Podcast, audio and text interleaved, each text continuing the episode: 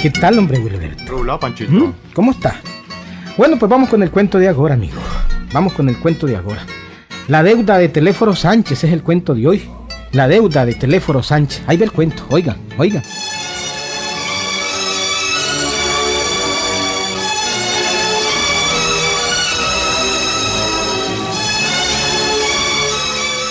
Amigo, el rancho de Teléforo Sánchez había quedado triste, triste. Ni siquiera el Luis cantó aquella tarde. El sol se metió prontito y un nubarrón negro, negro se, se parqueó propiamente encima de la casita de Teléforo Sánchez, amigo. Los vecinos de la comarca llegaban a dar el pésame. Otros rezaban y otros lloraban también, amigo.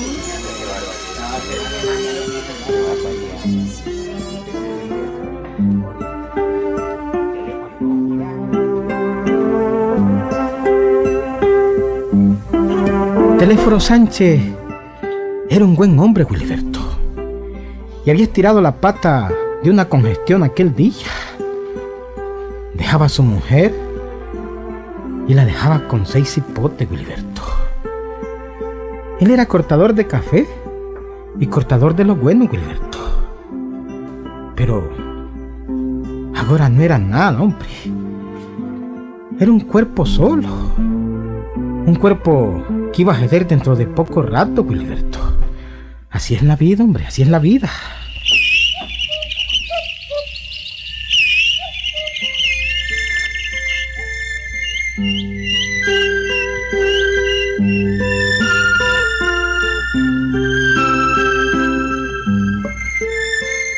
Pero amigo, la vida tiene que seguir. Nada se detiene. Vida con sus cantos de pajaritos al atardecer, con sus mugidos de vacas paridas, con sus corrales, sus terneritos, sus relinchos de caballos y marrones. Todo eso sigue, Wilberto.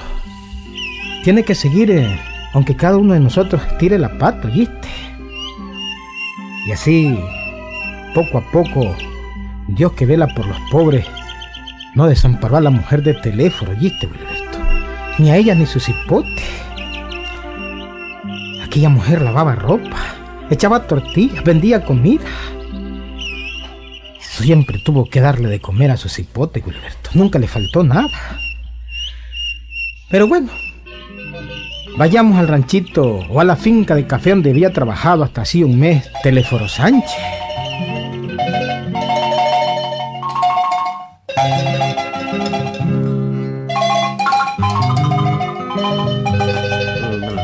Patrón, y como que Teléfono se murió debiéndole un clavo a usted, ¿verdad? ¿Qué clavo, hombre?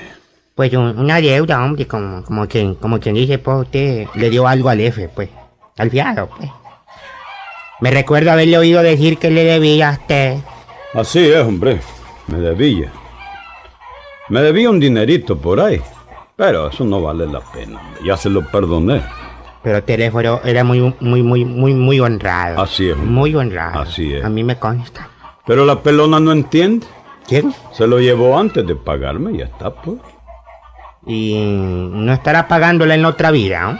Pues, hombre, entiendo que no, porque yo se la perdoné esa deuda. Dios lo tenga en su santo reino. Él era un buen hombre.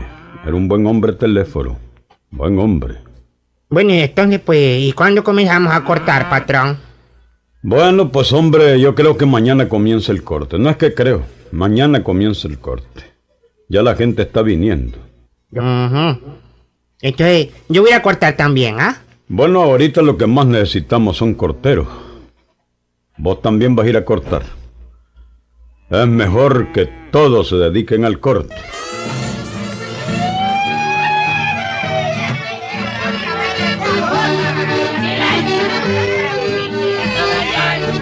Amigos, los cortes de café en las noches se convierten en verdadera fiesta. Vieran qué lindo, amigos. Hasta un carajo que tocaba el acordeón pues había llegado a cortar café entre aquella gente. Alegres eran aquellas noches en los cortes de café naciendo donde estuvo trabajando el difunto teléfono, amigo. Alegre.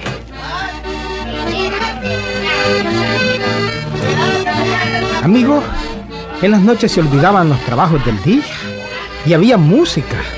¿Y saben qué otra cosa más, amigo? Y amor entre el campesino también. Así son los cortes de café, Willy. Ni más ni menos. Bueno, pues te digo una cosa. Al menos, pues, así era en aquella fin, hombre.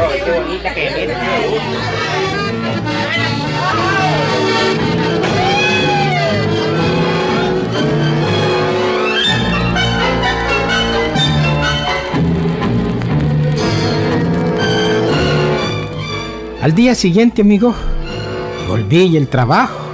Y esto es precisamente lo que quiero contarle. El mozo de confianza del patrón, que andaba cortando café también, fue el primero en que oyó aquel grito enmontonada de la montaña,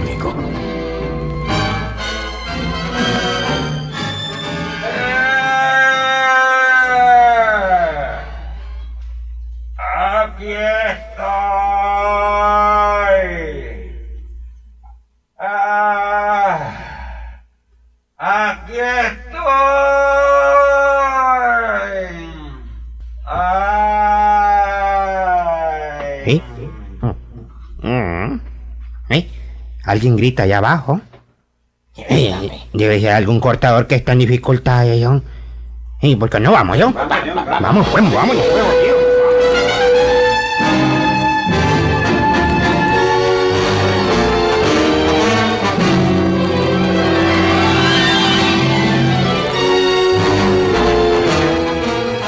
Dicho y hecho, amigo. Fueron cuatro hombres a revisar los donados. Los gritos se callaron, amigo. Ya no se oían más. Pero en un clarito del cafetal hallaron un saco lleno de café cortado, amigo. ¿Eh? ¿Y esta chochada abajo? Ese aquí, un, un saco. Qué raro. Alguien dejó aquí un saco, ¿vos? Sí, hombre. ¿Por qué no lo llevamos en el saco, el saco, vos? Para que lo vea el patrón. Amigo, y lo llevaron del patrón. El patrón me dio aquel saco y tenía 14 medios, bien mediditos, amigo. El misterio se quedó flotando en el ambiente. Naiden se presentó como dueño de aquel saco, amigo. Naiden. Bueno, pasó aquello y la gente siguió cortando café.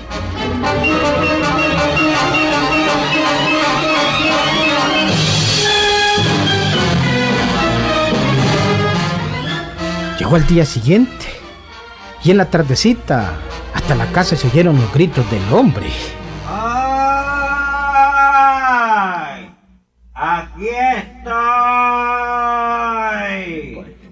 Aquí estoy.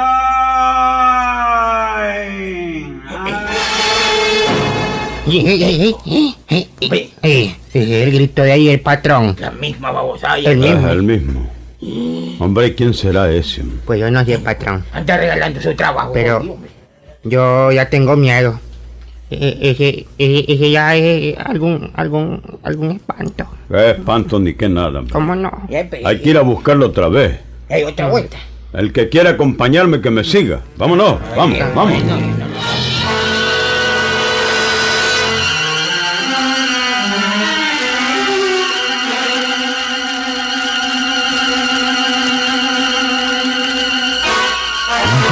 Y se fueron. Bajaron al fondo del hondonar. Gritaron, llamaron. Gritaron otra vuelta, buscaron. Y nada, amigo. ¡Ey, yo! ¡Aquí estamos! ¡oh!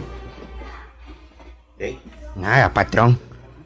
Mm, mm, No, no, no, no hay nadie, patrón. Nadie. Cállate, contesto, Sí, no hay patrón. nadie, pero miren. ¿Mm? Aquí está un saco lleno de café cortado. Sí, patrón. En, en el mismo lugar de ayer.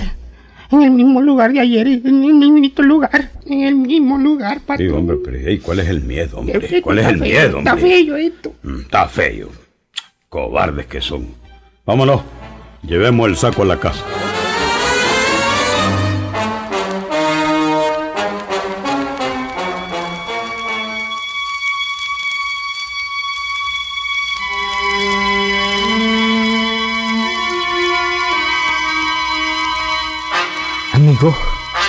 Para aquella hora ya todos tenían los pelos de punta, amigo. Tenían miedo. Era ya nochecita y subieron la cuesta temblándole las patas del miedo, amigo. Aquella noche ni siquiera guitarreros hubo. Todos comentaban aquel misterio. Hablaban de una. de un alma en pena, amigo. De un fantasma, de un espanto.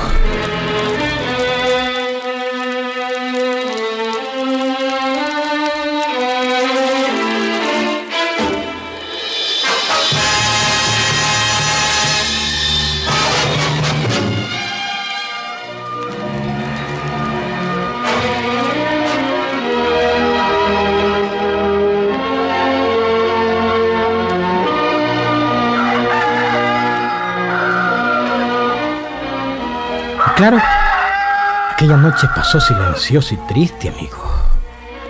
Y amaneció el día siguiente. Con los rayos del sol, la montaña se alegró, amigo. La gente se fue muy alegre a cortar café. Todo en calma. Todo rutinario, amigo.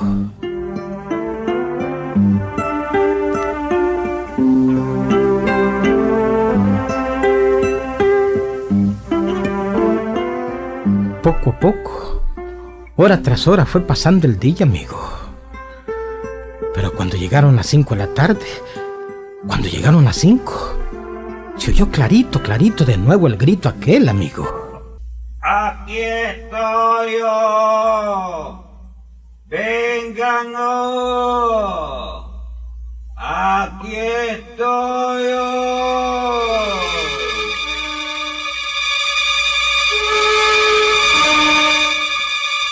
Todos se asustaron, amigo. Se quedaban viendo uno a otro. El patrón, que era hombre hecho y derecho, valiente y sin miedo, se atrevió a decir, ¿eh? Hombre, hay que ir. Tenemos que ir. Bueno, bueno, todos están con miedo, pero bueno, pues. El que sea hombre que me acompañe. Yo llevo mi pistola. El que quiera ir, que me siga. Yo, yo soy hombre, pero me aguanto. Pero yo voy, patrón.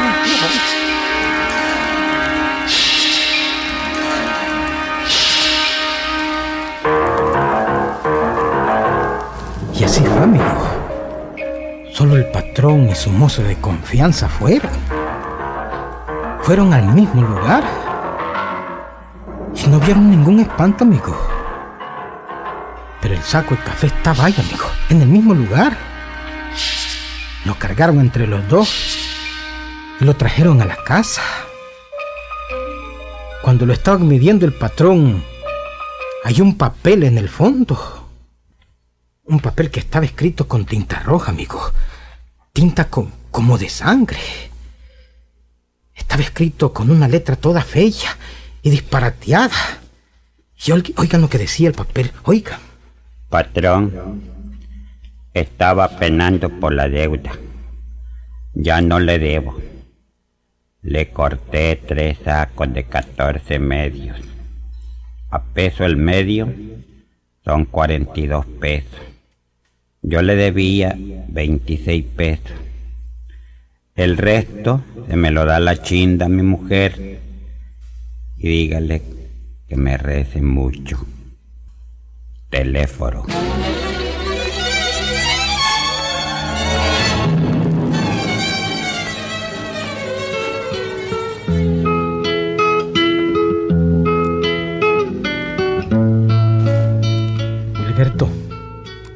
Todos lo vieron, ¿oíste? Todos fueron testigos, hombre, Gilberto. El papelito de Cipo. El papelito todavía lo tiene guardado el patrón, ¿oíste? ¿Ve? Desde aquel día, el hombre no volvió a gritar donde gritaba antes en la hondonada, hombre. En la hondonada del cafetal. ¿Mm? No lo creyé, ¿verdad? Pero ve. Por esta que es auténtica, hombre. ¿Mm? Yo anduve en ese tiempo en los cortes café, oíste. Pero que, que yo iba alontonado. No, hombre. No soy baboso, oíste. ¡Ahí lo veo, boleto!